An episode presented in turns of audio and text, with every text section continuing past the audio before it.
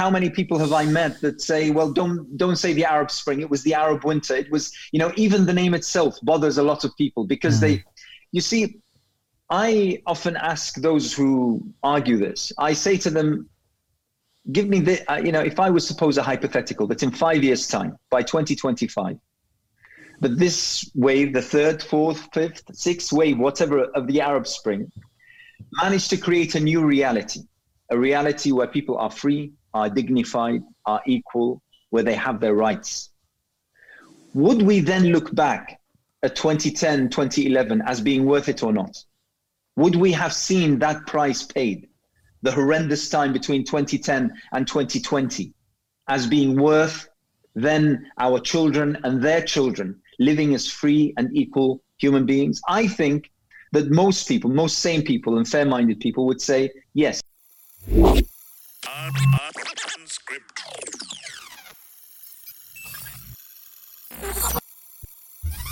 Assalamu alaikum legends, we've got a great podcast for you today. But just before we begin, quick reminder to hit the bell button and you subscribe get the notifications straight to your inbox, inshallah. Again, I was mentioning we always look at the subscription kind of stats, and we see that many people haven't subscribed this to what. So please uh, help this content get in front of more uh, eyeballs and hit that subscribe button. Let's try and get 500 subscribers from this video, inshallah. It's been working well, alhamdulillah. Let us know if you've done that in the comments below. Finally, please consider subscribing and donating to Islam21C, £5 a month to keep it going.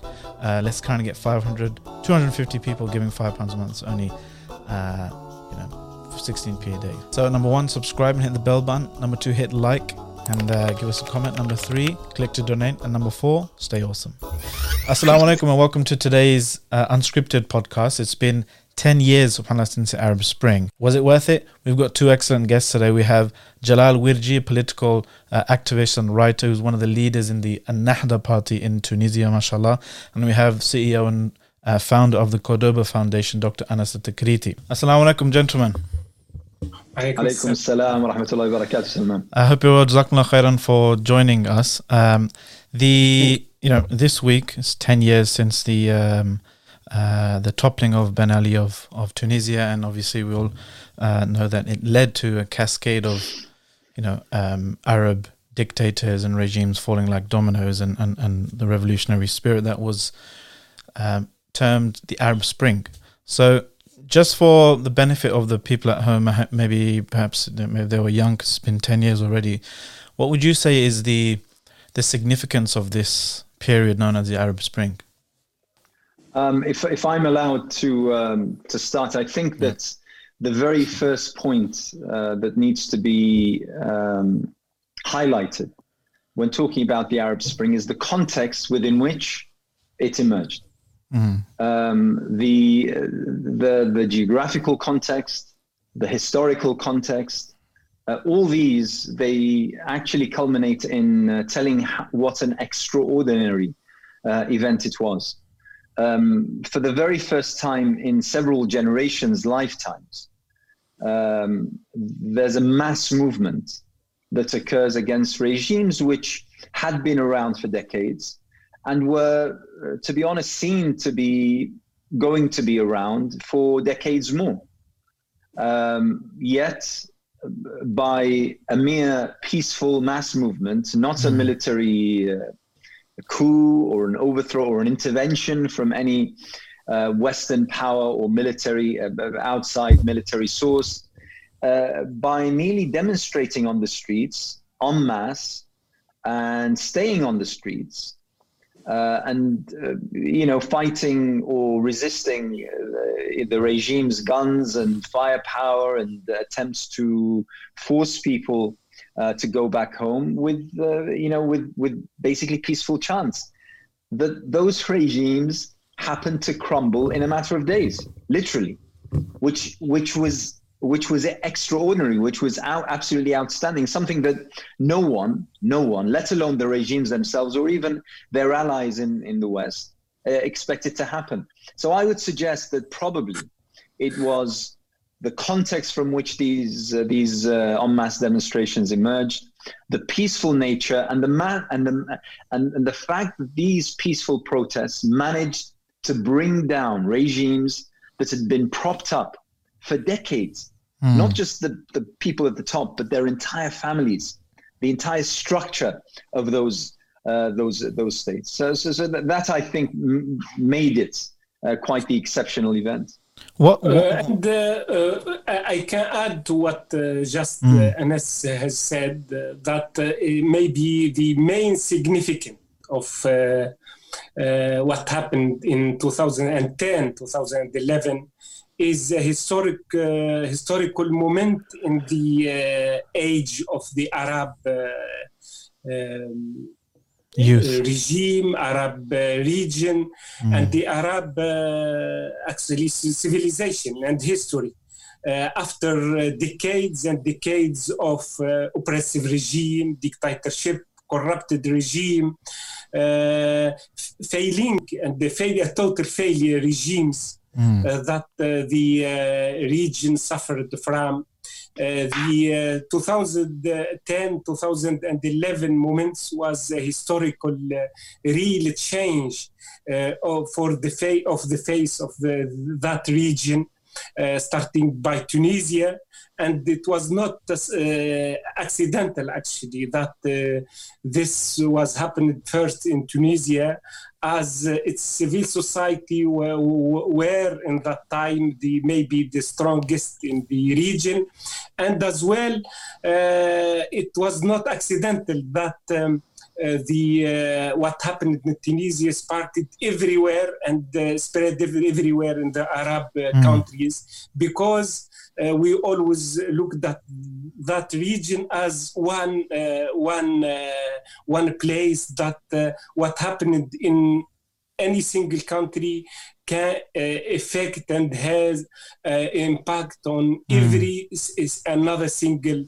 country in that region. Are you saying that just because you're Tunisian? No, no, no. It's not about uh, Tunisia. Yeah. And when I'm saying uh, saying this, I mean that even if mm. it happened in Egypt or in Iraq or in uh, uh Syria, it will yeah. affect Tunisia. So it's a uh, a, a, a, a, unity that will uh, be affected uh, uh, with whatever yeah. happened in any single country. And that's what exactly happened in the Arab region. Uh, in 2011, 2010, 2011. Mm. And I think it, it, it will uh, be continue in the future. I myself wrote uh, an article that will be published tomorrow uh, speaking about the third uh, wave of Arab Spring. We already seen two waves. One started in Tunisia in 2010, 2011, and the second started in Iraq, Algeria, Sudan, and Lebanon in 2018 till now, and it's still going on. And I think 2021 mm. will uh, resume with, I think, uh, more, uh, even we can say, uh, uh, aggressive uh, wave of a new Arab Spring. But by the way, I mean, your question, Salman, isn't out of place. And I think that if I was in Jalal's place, I would be extremely proud uh, that my country, my homeland, was where this whole all started. I think that's that's you know the the historic nature of this advent is um, is something that needs to be really analyzed and dissected. For instance, one of the questions that I was often asked mm. back then, you know, between 2011 and 2013, when when the real impact of the Arab Spring took foot, um, I was often asked about why Tunisia? Uh, why you know, why, mm-hmm. why did the Arab Spring happen? For what reason? Was it because of uh, people were in poverty? Was it because uh, they were hungry? I mean, what was it exactly? And the actual fact, if you trace it back, the roots of the Arab Spring started when an unknown, totally anonymous um, fruit vendor mm. in Tunis, when he was he was trying to sell, you know, his stock of the day, just to basically buy himself and his mother some bread and uh, something to, to eat that day. And the policewoman came to him and ordered him away from the place he was. When he objected, she, she slapped him. It wasn't that, yeah, I mean, he was, um, that he he was doing a trade. He was he was selling what he had. He was in a way he was okay with living as a poor man. But what he didn't tolerate was being slapped. And that incident is a metaphor to the relations between the Arab regimes and the Arab people of that time. And therefore, that uh, Muhammad al Bouazizi found no way to express his anger, his rage, his frustration, his opposition, but mm. to uh, set himself alight. And that began the wave of the Arab Spring in Tunisia, after which, and due to the, to the, to the conditions that Jalal mentioned, it because of the the sort of shared uh, common, commonality of, of culture, of uh, language, of background, of oppression, mm. all of these, it, it was like a domino effect immediately after. In fact, before um, you know the Tunisian revolution actually came to fruition, Egypt had already kicked off. And then yeah. Syria, and then Yemen, and then Libya, and so on and so forth. So it was like a domino effect. And that was why, that was why the forces opposed to the Arab Spring was so um, was so oppressive, was so barbaric in trying to bring this to an end because it was just a matter of time when this wave of change was going to reach every single shore. Mm. You mentioned something, Dr. Anas, um, that they cause the regimes to crumble, but someone might ask, what, what is it about a peaceful protest that can overthrow a regime? How how does um, that? How what's the mechanics I, behind that? I I, th- I, think this is something quite quite fascinating. The f- the fact is, and uh, I'm I'm a firm believer that um, peaceful protests are one of the most potent weapons that nations have, and that to be honest don't have um, a counter. You, you can't contend with hundreds of thousands of civilians mm. just basi- basically marching down the main street. You can't do anything about it. You can probably kill a few dozen, maybe even a few hundred. Maybe if you're a totally barbaric regime, maybe even a few thousand. But then what? The, and, and then what, I can I can add if you uh, mm. let me. If I can just finish yeah, this point, yes, if yes. I may. The fact is that these regimes, these regimes would love for the people to actually carry arms. They would mm. love for them to carry arms. You know why? Because then it would become a symmetrical confrontation. And with that, obviously, the one with the bigger gun or the more guns would be, would be victorious. However, being peaceful and unarmed with whatever army you have is an asymmetrical confrontation. confrontation. Mm. And armies are simply not trained to fight people who don't fight back, who don't fire back. They don't have that kind of ability. And ultimately speaking, most Arab armies, regardless of the commanders, but most Arab armies are consisting of, you know, people who come from families, uh, local families, and local, uh, you know, tribes and the such. And that's where you get people who start defecting then. Yeah, you, you refusing to follow to orders. Their own cousins and their own mm. and their own relatives and neighbors. Yes, and and and we must remember uh, for a moment that uh, for decades and for years and decades that these oppressive regime uh, over the Arab world portrayed every opposi- uh, opponent, every mm. dissident as a terrorist, as yep. uh, and the uh, uh, claiming uh, to the international power that they are facing and they are mm in a war against terrorism and against terrorists and portrayed every opponent and every opposition as its uh, terrorism and uh, they are extremists and uh, they must be helped actually by the international power to uh, to to to try to control these mm. opposition and these opponents but suddenly in 2010 2011 uh, people disarmed this regime of this uh, uh, allegation that mm. the oppositions and the opponents are extremists and they took to the street unarmed with the with the uh, protesting mm. and they just have their voices to uh, raise against this oppressive regime and that's a historic moment mm. as um, uh, Anas said and it's really uh, maybe uh, something that uh, needs to be stopped that and studied very well because it's change it changed the face of the, that region forever i think you mentioned that uh, Tunisia has a has a had a strong civil society, and that was, that was something that yeah. contributed to, you know, the the the melting pot that led to the um, conditions, you know, that, uh, that precipitated this this revolution. Would you say that is something that differentiates some of those countries that didn't have any or much of an uprising, say like the Arab Gulf regimes, Saudi Arabia, for example? Is is, is that is that a fair assessment?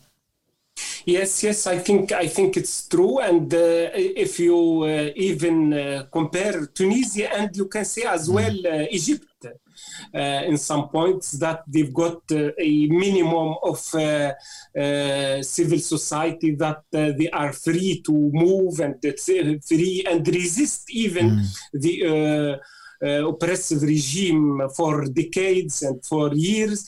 Uh, and uh, that's uh, helped them in Tunisia and Egypt to uh, uh, make their point uh, first against this regime because to be honest with you, you cannot see that a, society without uh, a minimum of civil society can mm. uh, face this bloody and oppressive regime.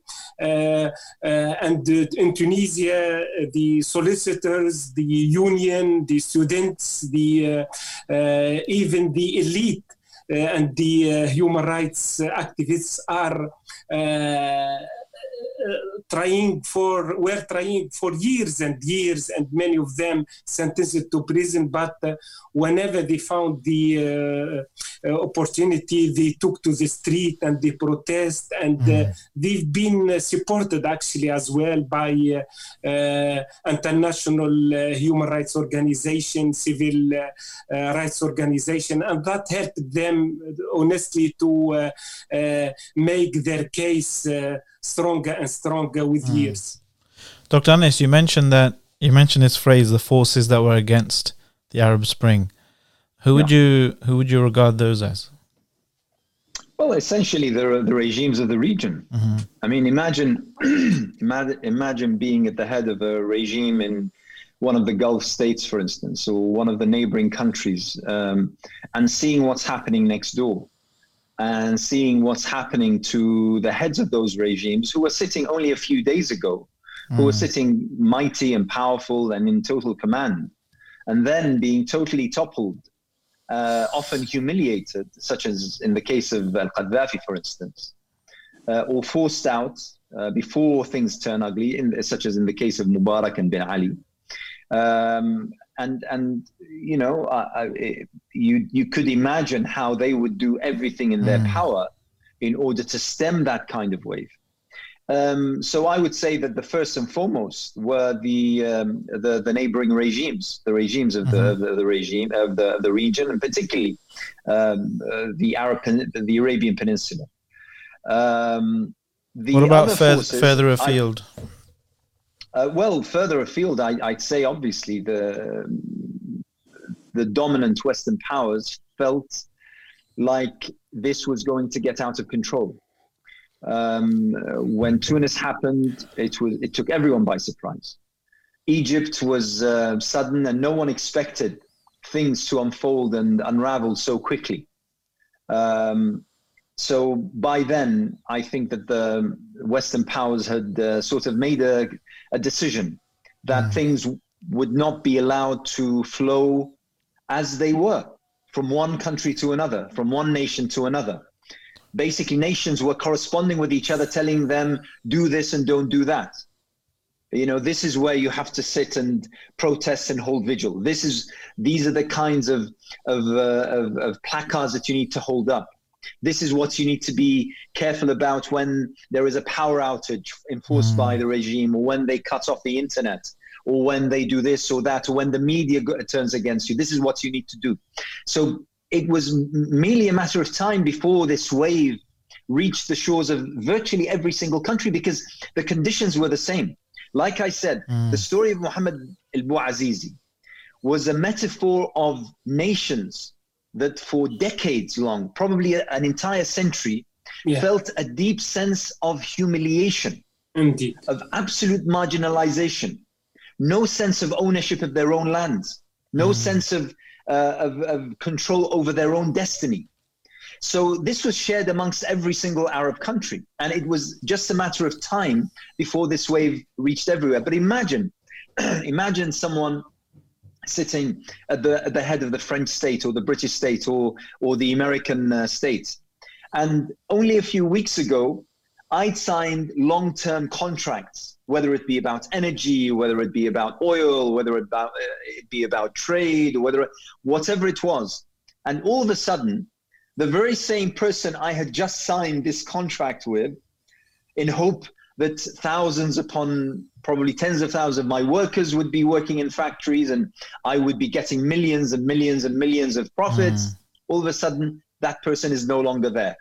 So what's going to happen to the new, to, to the to the recently signed contract? What's going to happen to you know, unfortunately, the biggest problem of, of the Arab region, the, this region we call the MENA region, the Middle East and North Africa, the biggest problem, you know, whilst yes, it is the regimes that's, that, that, that sit um, upon you know the, the the breaths of the Arab people, but actually, it's the the Western and Eastern powerful powers that back them, that prop them, that give them the, the legitimacy that they don't have internally. So once once you know the the, the, the local the, the locals the nations rise the west was left in in a very difficult decision and ultimately speaking they knew they, that they needed to intervene, at least so that the outcome isn't to their detriment. At how, least how did they so intervene? The outcomes. Well, we saw how, for instance, the Americans intervened in Libya. We saw how mm. what happened in Syria, the total sullying of the Syrian revolution. And to be perfectly honest, the ultimate winner of that, although the international community for years, up until 2014, 2015, posed as though they are in support of the Syrian revolution, but it, it, it, it became extremely clear mm. that it was hoped that Syria would become a proxy war for, for, for various agendas, whether it be mm. Israeli agenda or the American agenda or the local agenda, Iranian or Russian agenda or the such and therefore the the revolution itself, which I still call a revolution, but unfortunately is now called uh, a civil war or such, as though mm. it's an it's an equal or a war of parity. Um, it's it was sullied, it was uh, ruined, and therefore anyone who hears about Syria right now just doesn't want any mention of it, regardless of the fact that the sacrifice offered by millions of Syrians, whether still in Syria or whether those who were forced out of Syria, is is something that needs to be really um, revered in mm. history books. Is what you've heard so far interesting? Give the video a like and a comment to get more people to see it.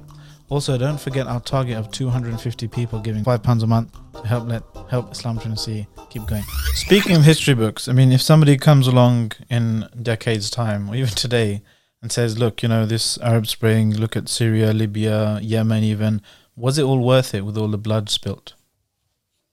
Yeah, I think it's uh, uh, yeah, it's worth it, and I think, as I said uh, before, uh, the Arab Spring never ended, mm. and it will continue uh, with its third wave, because what uh, what the, the region and the people suffered for decades from this oppressive regime and turned this country to be a wide prison mm. that uh, imprisoned all the uh, people in there.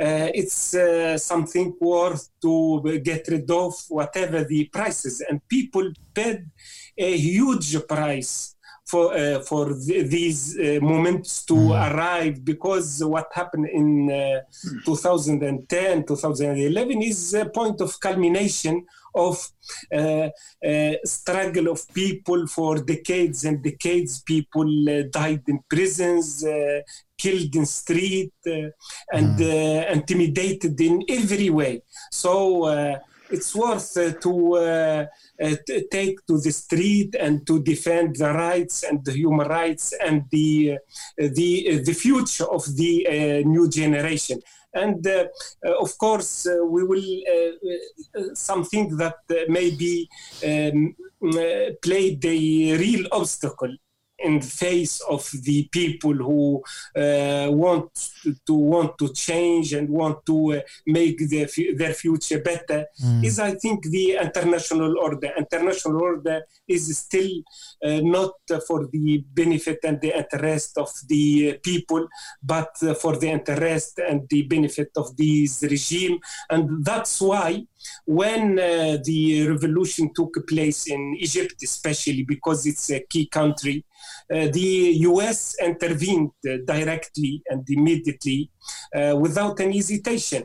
And the, uh, the first year of the revolution, uh, the ambassador, uh, the U.S. ambassador, sit with the uh, chief of staff of the army, Abdel Fattah al-Sisi, at that time, every week for one year to plan to overthrow Mohammed Morsi as even though even though it's a uh, democratically elected uh, president, but unfortunately the international power they don't look at these change uh, are for the benefit of the people mm. and for the benefit of the stability of that uh, region, but they uh, saw it as the Islamists uh, came to power, so they must be uh, deposed and must be overthrown.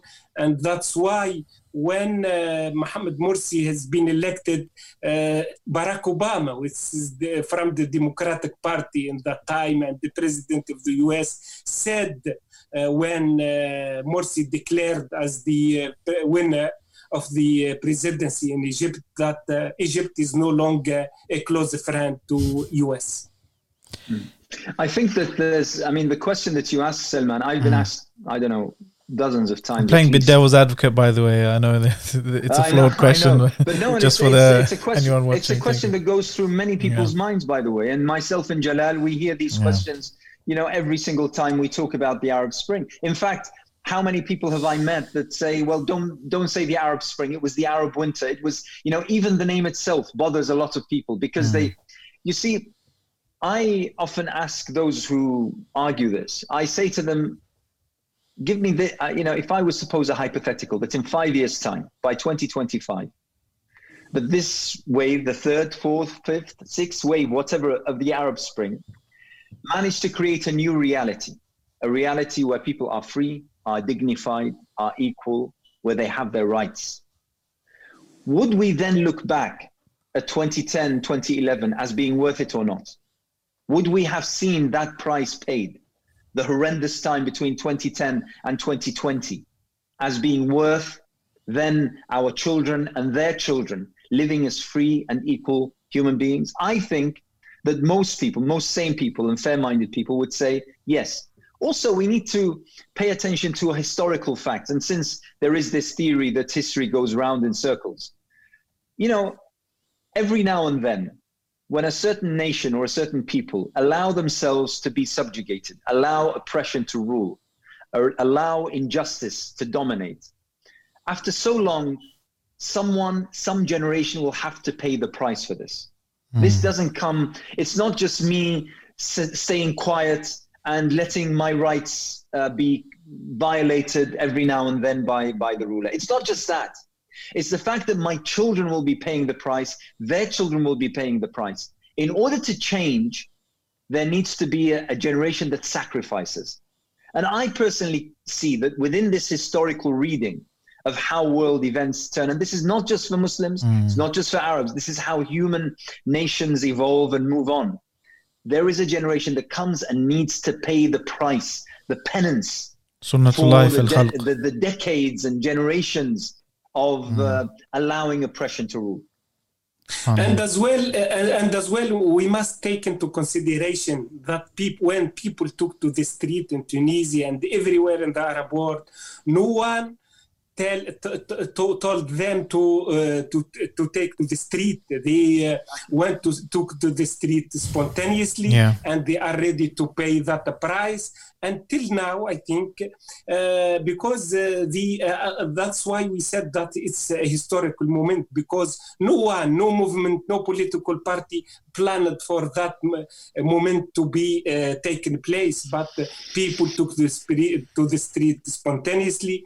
They paid the price and they are still i think ready to pay the price because they already been killed they already been oppressed for years and years and decades or and decades so they have nothing to lose i think that's why uh, that moment took place Yes, well, I mean, our Sheikh used to, Sheikh Haytham, you know, he used to, he used to point out that this question is not even a rational one. It's not like uh, some people sat down and Yeah, said, let's do this that's because right. we know Yeah. what's exactly, Exactly, what's going to happen in the future. And you can't, even in a fiqh sense, you can't get, you know, judge someone ba- if they've been oppressed for so long and they've just reached a limit and they have to explode, you know.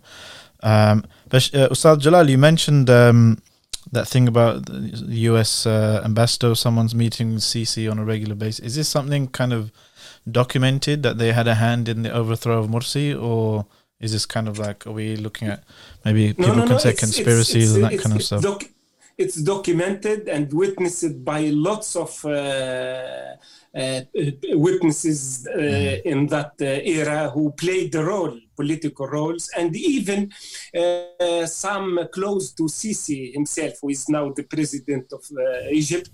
Uh, they uh, witnessed that uh, Sisi uh, was uh, sitting uh, every uh, sit for uh, every uh, every month with the um, U.S. ambassador planning for the uh, overthrow of uh, Mohammed Morsi, and even uh, uh, the. Another another guy who is the ambassador in Libya as well. He he said he uh, wrote that in his uh, uh, bi- bi- biography. Who said that uh, we planned uh, for uh, the overthrow of Morsi, but we we didn't plan for him to be in prison, but to be in house arrest. But uh, uh, they didn't uh, uh, uh, play by what uh, we have agreed. And uh, Mohammed al Baradei as well. He uh, Yes. uh, said that. So it's documented thing, and uh, uh, nothing now can uh, put these uh, facts into question anymore. By the way, um, one of the most telling impacts of the Arab Spring, not on the region itself, but on the West, is uh, something which is quite interesting. And I would uh, urge people to pay attention to that.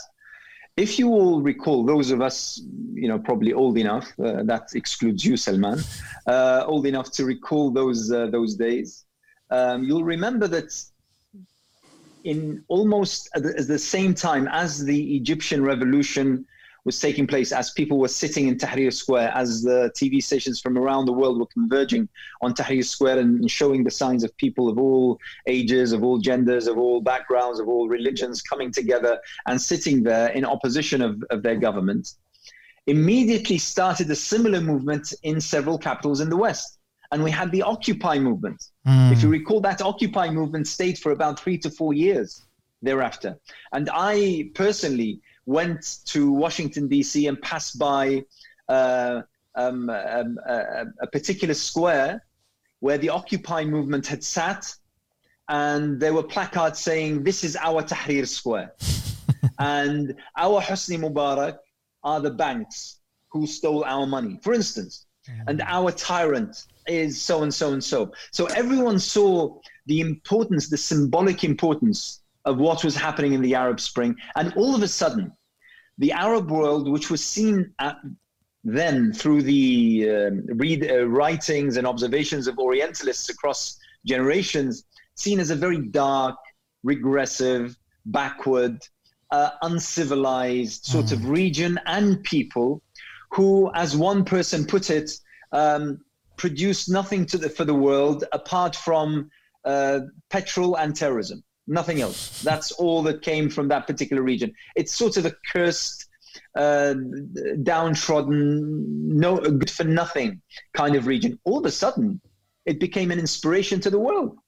These people, whom we saw as regressive, backward, uncivilized, uh, uh, unread, all of a sudden showed that they expressed the pinnacle, an example of political mm. opposition in a way that would actually topple yeah. regimes supported by the most powerful armies and the most powerful states in, in the entire world without shooting a single bullet.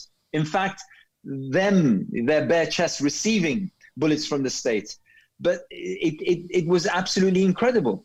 And the other thing is that I think one of the the greatest gains that I, for instance, and this might sound a little bit selfish, but I, as a political analyst who lives in the UK, who has lived in the UK almost all my life, it gave me, um, it, it affirmed my conviction that when, unfortunately, my country and European countries in the United States, when they proclaim democracy, they only proclaim democracy for themselves. Indeed. We don't mean democracy for everyone. Mm. And certainly we don't mean democracy for um, for that particular region where there are so many strategic and energy um, interests and ideological crossovers, you know, that that that, that people th- feel threatened by.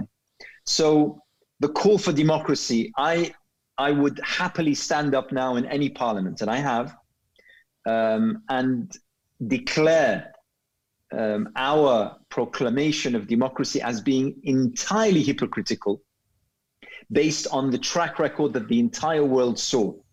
That these mm. so called democracies allowed a fledgling democracy in Egypt to be crushed by a military coup and thousands of innocent protesters being slaughtered in one single day, yet do nothing whatsoever. Nothing whatsoever. That to me is a damnation of that proclamation of democracy. Someone might say, um, like you mentioned, the whole Orientalist discourse about Arabs and Muslims and the Orient, that these people are kind of just disposed to despotism and being ruled by dictators and they can't do democracy. Uh, what do you say to that when you look at Syria, Libya, Egypt now, Yemen? Um, are these people right? Uh, I think I, I think uh, yeah, uh, uh they, they, um, what happened there, honestly, as I mentioned, that mm. the uh, what what played against the will of people, uh, even though they took to the street and they tried to defend their rights, what played against them is the will of the international power the international power take, took the side of the oppressive regime and they helped them and even in uh, some successful mm. uh, partly successful uh, cases like egypt uh, the revolution succeeded. They uh, had held a uh, democratic free election. A new president has been elected, but in that time the Western, especially US, intervened and toppled and helped the toppling of that uh, uh, newly uh, elected mm. president. And uh, the, the, case of Egypt, you can uh, you can widen it to the other country as well. Even in Tunisia, in the mm-hmm. uh, first few weeks of the uh, protest against Ben Ali regime, France was sending uh, uh, uh, arms to the Ben Ali regime to face the protest. Even they were peaceful. Mm. But they are trying to, to take the side of and support and back the these oppressive regime. And uh, uh, I want to point actually what happened in the US in the last few uh, days. Uh, supporter of Donald Trump, they took to the street and they uh, swarmed the uh, the building of the Congress. now Donald Trump has been uh, against the uh, the uh, has been uh, actually impeached, impeached by the House of Representative and who will be impeached by the uh, Congress. Uh, and uh, the whole elite of the U.S. raised against these kind of movement, but when it comes to Egypt, as Anas said, uh, a, a, freely democratically elected president toppled from its uh, post. Then people took the street peacefully. They've been uh, murdered uh, with hundreds and hundreds. But uh, in that time, it's a Democratic uh, Party who ruled the US, which is Barack Obama, and he didn't do anything even he didn't condemn what happened there. Mm. So actually, uh, it's not about these people in the Arab country that they are uh, uh, with the culture of despot, uh, despots and dictatorship. When you uh, saw what happened in Algeria for about one and a, year, one and a half year of protesting every single Friday for about uh, 80, uh, 80 or more weeks without with million million took to the street every every friday but no one has been killed for about 85 weeks and that shows that people are civilian and they are ready to uh, uh, uh defend their rights without uh, committing any uh, crimes or violence. maybe even in the Western, you cannot guarantee that millions uh, took to the street mm. for uh, every week for even uh, one month only and they didn't vandalize and they don't commit violence and atrocity even against well, the police. It happens every Friday and Saturday night anyway. Yeah. yeah. yeah. So yeah, I, I mean, I, I, agree with Jalal. I think that um, mm. you know, if anything, if anything, the Arab Spring came to disprove um, the whole image that was constructed of the Arab people.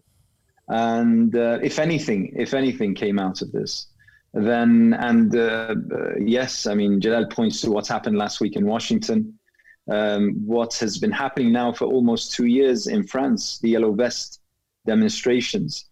Um, what happens, uh, you know, what happened regarding the, the, the, Brexit demonstrations here in, in the UK and the such. I mean, uh, to be perfectly honest, one would see those demonstrations that occurred in Tunisia and in Egypt, particularly, as well as in every single every other country in the that the, the, Arab Spring touched. Um, you'd actually reverse that image and say that actually it's the Arab people who were the ones who demonstrated peacefully, who were mm. civil. I mean, for instance, I mean, an example that unfortunately today we we have almost forgotten simply amid, amid the tragedy of Yemen. I mean, Yemen. I I know Yemen. I uh, you know I got married in Yemen. I was I used to visit Yemen once or twice every single year. I have very strong friendships and relationships in Yemen. Every single male from the age of five carries a dagger. I'm pretty sure that those of you who've seen Yemenis yeah. in traditional dress, every single Yemeni carries a dagger. Guns are abound. Uh, there, there, there's no limit to carrying guns. Yet when the Arab Spring came to Yemen, there would be a cordon that was imposed by the protesters and the organizers. And on, at that cordon, every single person who would enter would surrender their dagger or would surrender their arm. And anyone who knows anything about Yemen and Yemenis would know that this dagger represents one's honor. You do not give away your honor. You do not give your honor to anyone else. Yet each and every person would abide by that to the T and the a, a society where everyone is armed, when no one was killed, it just goes to show that actually, mm. uh, you know, I think that we need to really troll through the uh, uh, the Orientalists' essays about that the people of those regions and, and really do a long, long, long revisionist uh, troll. yeah, indeed. One thing which is common that um, amongst a lot, a lot of protesters was the um, the age, the average age, you can say, of the uh, and the m- methods of communication, Facebook, Twitter, social media, that kind of stuff.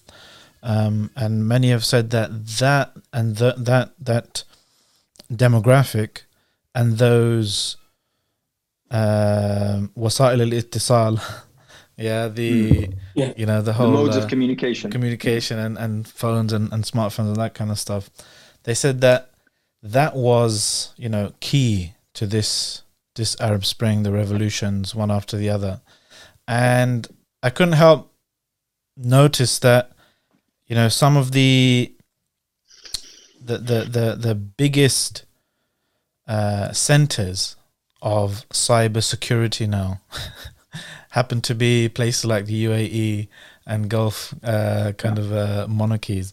Is there a connection yeah. there, or am I kind of reading too much into this? Yeah, of course, uh, I think the social media played a key role in mm.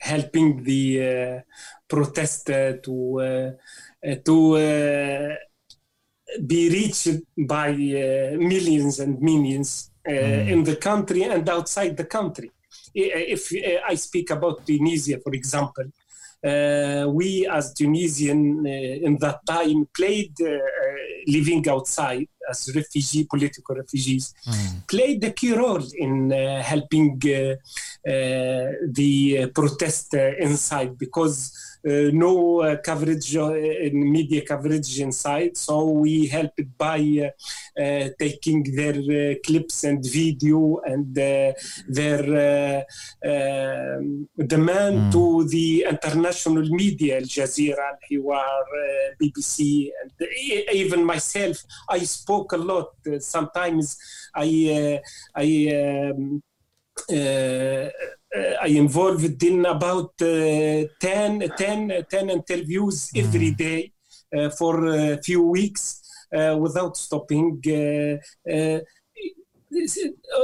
And explaining the case of these people who are, who took uh, to the street in Tunisia, mm. and uh, I think we uh, the social media, Facebook, Twitter, the media played a key role, honestly, in that, and that's why, as you mentioned, uh, now uh, some uh, regime who are considered as anti-revolution mm. player like United Arab Emirates try to silence these social media and these uh, uh, key uh, key let's say key key fact in in uh, motivating people uh, and help them uh, making their voice heard. Mm. you know, it's um, it's quite quite fascinating. Um, I agree. I mean, not only did the social media play a role, there was also, uh, for, for, those on the ground, Al Jazeera. Al Jazeera played a pivotal role in, and in fact, um, I, I, recall several uh, regimes, several uh, people who were opposed to the Arab Spring, saying that it's all Al Jazeera's fault because they were the ones who actually facilitated all the, you know, the voices of the people on the ground and in the streets and the such, and, and, and opened up new platforms in order to mm. allow for the Egyptians to speak and the Tunisians to speak and the such. It also signaled a huge monumental shift in terms of something that uh, up until then was regarded as professional media standards. If you would go to the BBC, for instance, with an image or a clip, they would say, well, we can't use this because it's unverified. But what Al Jazeera did was actually say, you know what? Every single person carrying a mobile phone, carrying a camera, for us, we will regard them as being a correspondent. And their coverage and the images that they send us will be accredited as being worthy of being published. Mm. With that, everyone, including the BBC and CNN, said, well, we can't be out of this game. we can't lose out because Al Jazeera yeah. is bringing images from inside, within these protests. Mm. And we're not being able to access those places. So they also let go of those, you know, extremely lofty standards of media professionalism, as they called it, and allowed clips allowed citizen journalism to be part of, of their coverage. And that's a very charitable reading, though, of, of, of the BBC's well, intentions. Uh, uh, yeah. what can I say? I'm trying to be good here.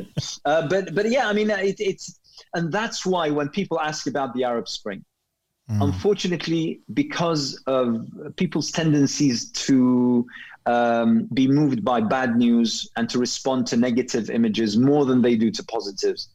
But actually, if we took a fair look at that entire Advent, from the contextual point of view to the advent and why it happened, to what happened and occurred in order to topple the regimes, to the aftermath, I think that we would see that in our lifetimes, it is arguable that there has never been a more telling, more monumental, more um, reality changing and shifting event than the Arab Spring. Mm. Yeah.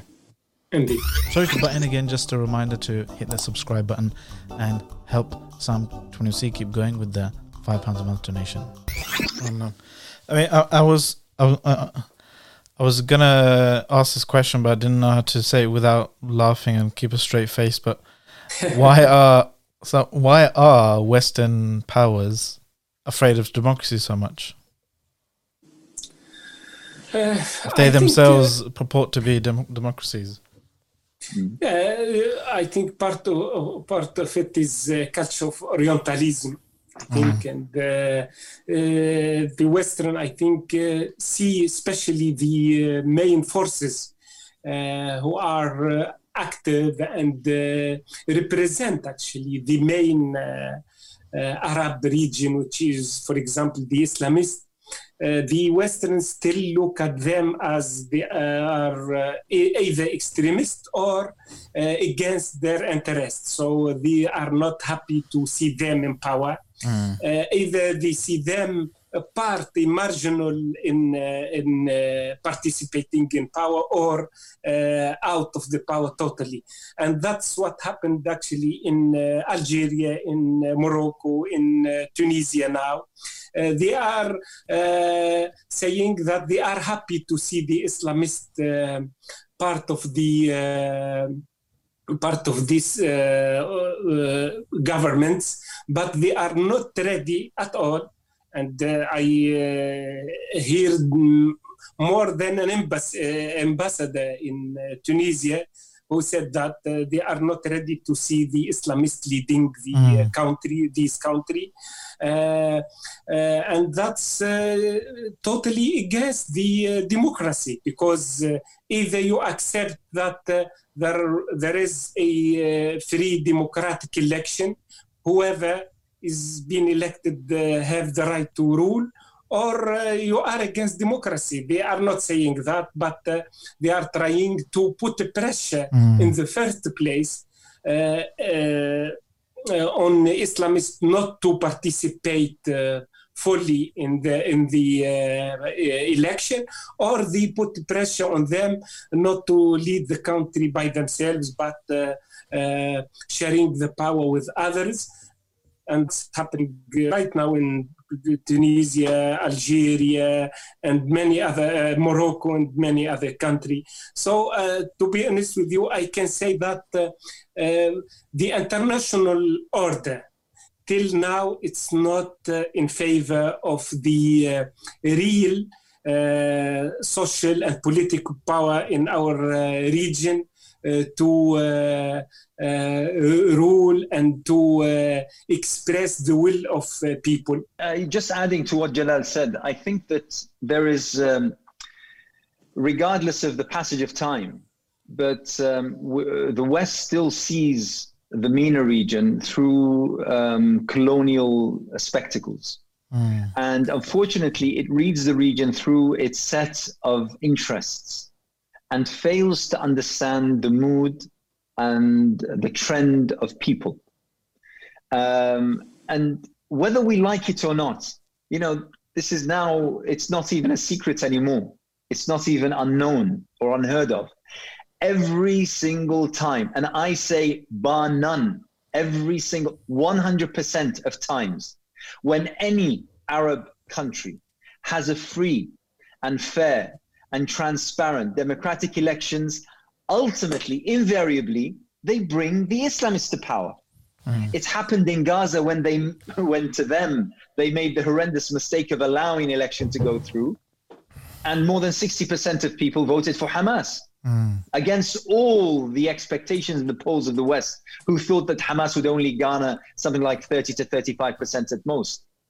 And it's happened again during the Arab Spring at every juncture of every single elections. in Egypt, within the scope of, you know, around two years, where Egypt was free, those golden years of Egypt modern history, there were more than eight elections that happened on various levels. Every single elections that took place that were free and fair, every single election brought Islamists to power. That is something that the West mm. basically refused to acknowledge simply because it can only see the MENA region through its collection of interests rather than through the culture, the heritage, the mood, the mode of people.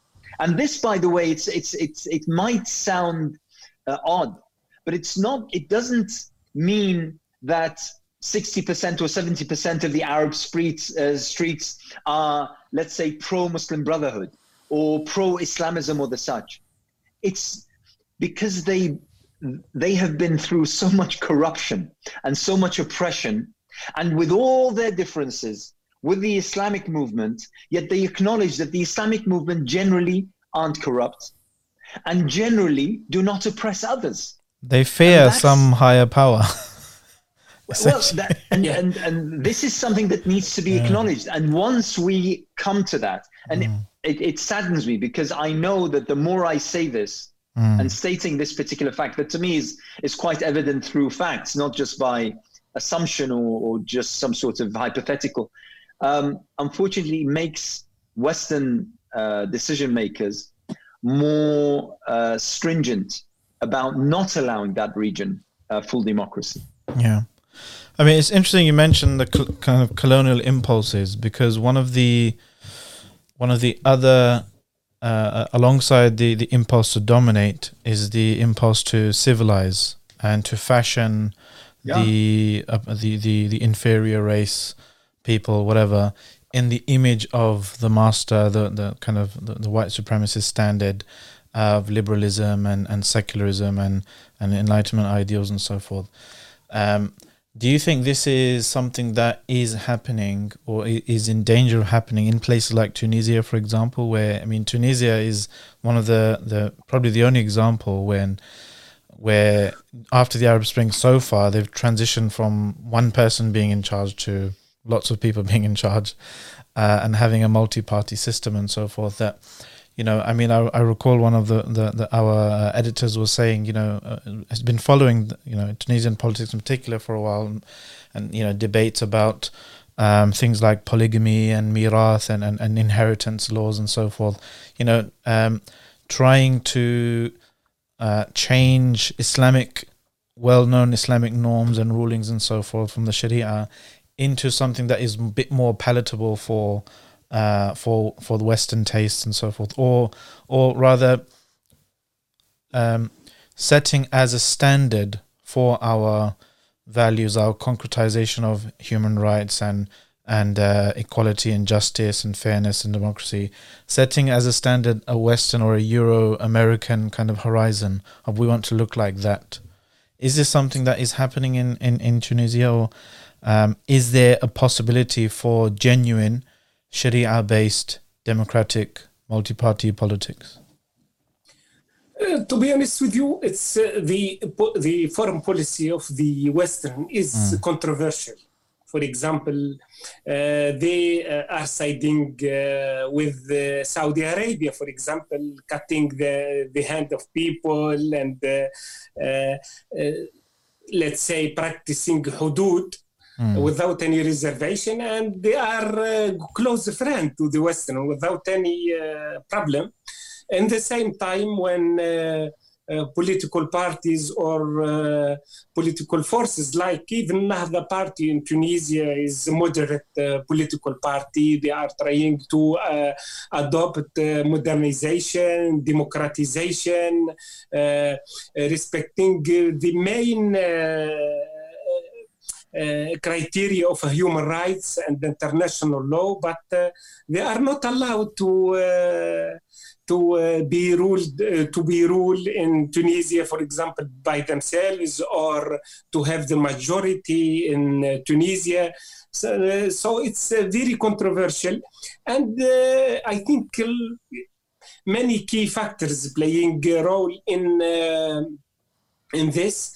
not only interests of the these uh, Western country in terms of uh, oil, gas, and uh, uh the resources uh, in that region, but also as well they are trying to uh, mm. have impact on the culture of these country. For example, Tunisia now many European country, even the European Union itself, the condition the support of Tunisia with, for example, adapting the equality of share in the mirath uh, Uh, and other other things. So and uh, as well uh, uh acknowledge the right of uh, homose- homosexual people. So it's something that they are trying to use their support and their power to have influence on mm. changing and uh, uh, modify the culture of these uh, countries, especially when it comes to countries that they are uh, weak and they have limited resources. They are trying to help them, but uh, mm, with a uh, poisonous support, if mm. we can say.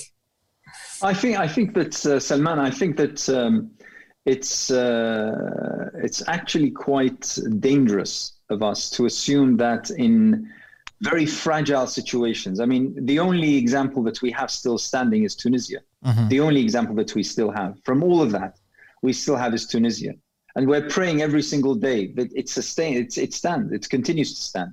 I, I, think Jalal, who knows about Tunisia far more than I, obviously, would agree with me that. Uh, even those who are calling for the return and restoration of the Ben Ali regime are growing.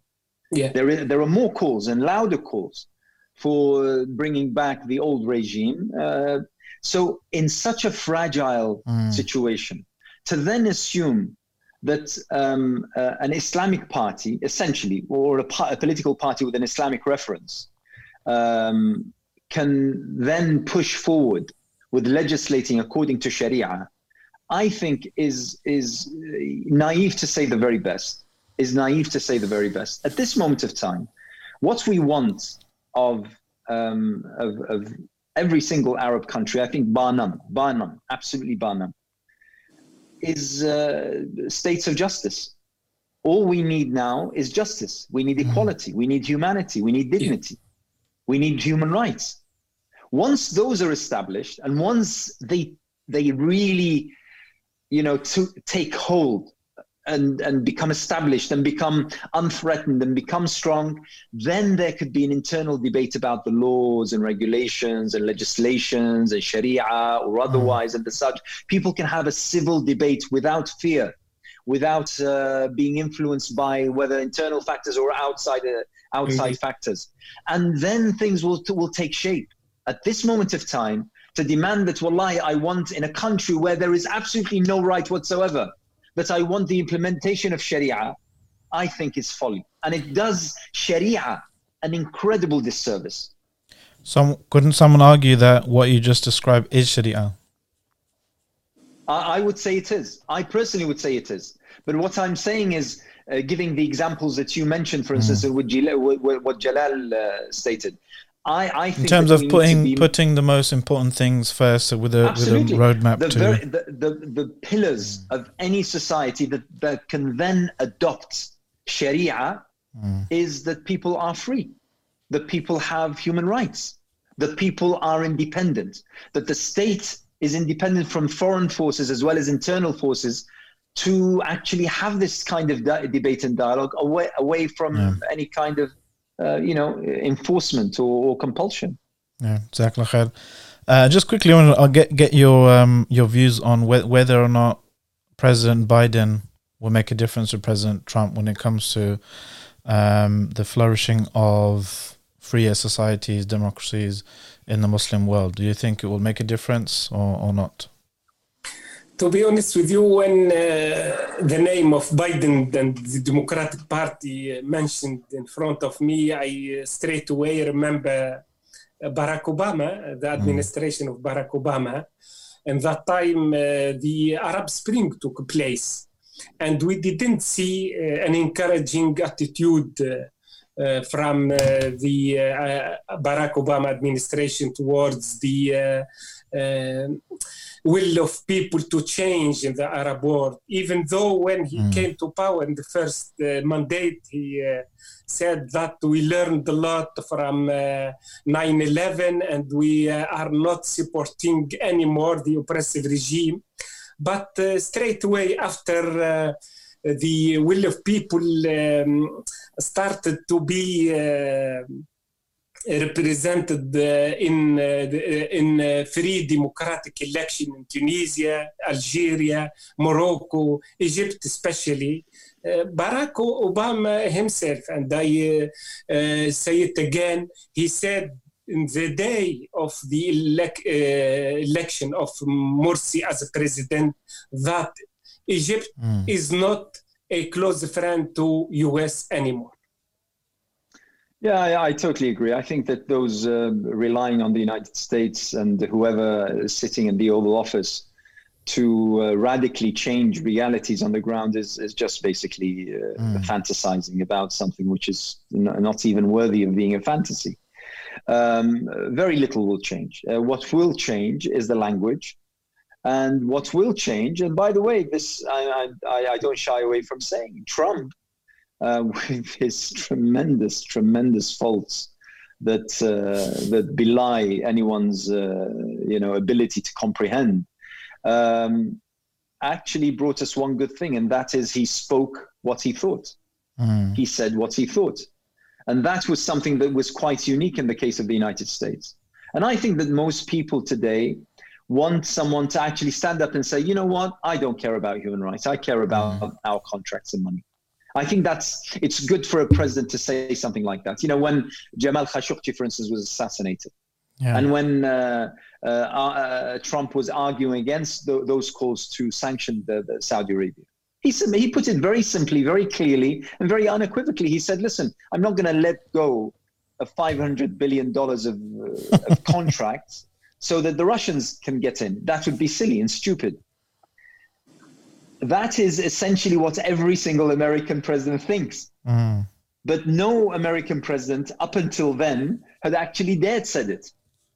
So I'd rather than, you know, talk to people about democracy and human rights, I'd rather someone, you know, actually speak clearly.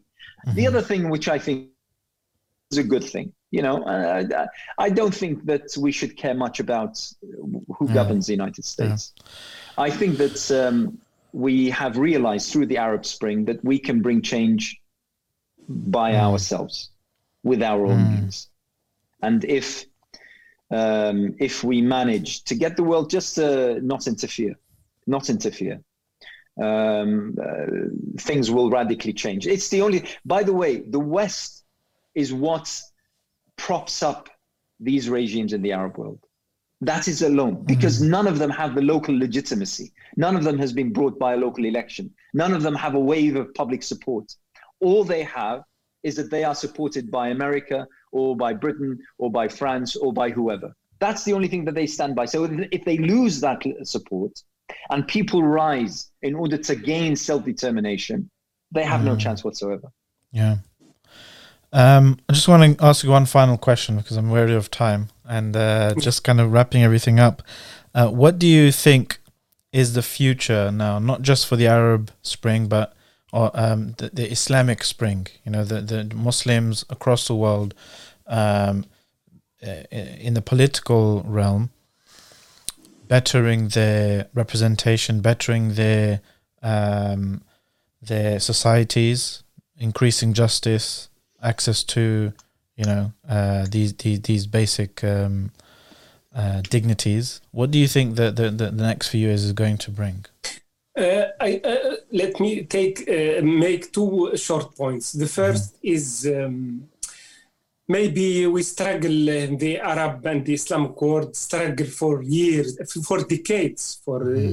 real change, for uh, a better society, justice, democracy, express, expressing the will of people. But we always facing the these international power and the international order, which is uh, in our favor mm. at all. But let me say, uh, say that uh, in the last few years, we can see a shifting of power. Uh, and uh, we uh, not say, we are not uh, now about the US rule the police of the world and they can rule and they do whatever they want.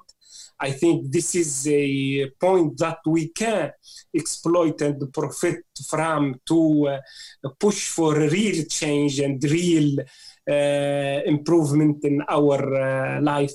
The second one is uh, when, and this is I learned from the pandemic, coronavirus pandemic. Mm.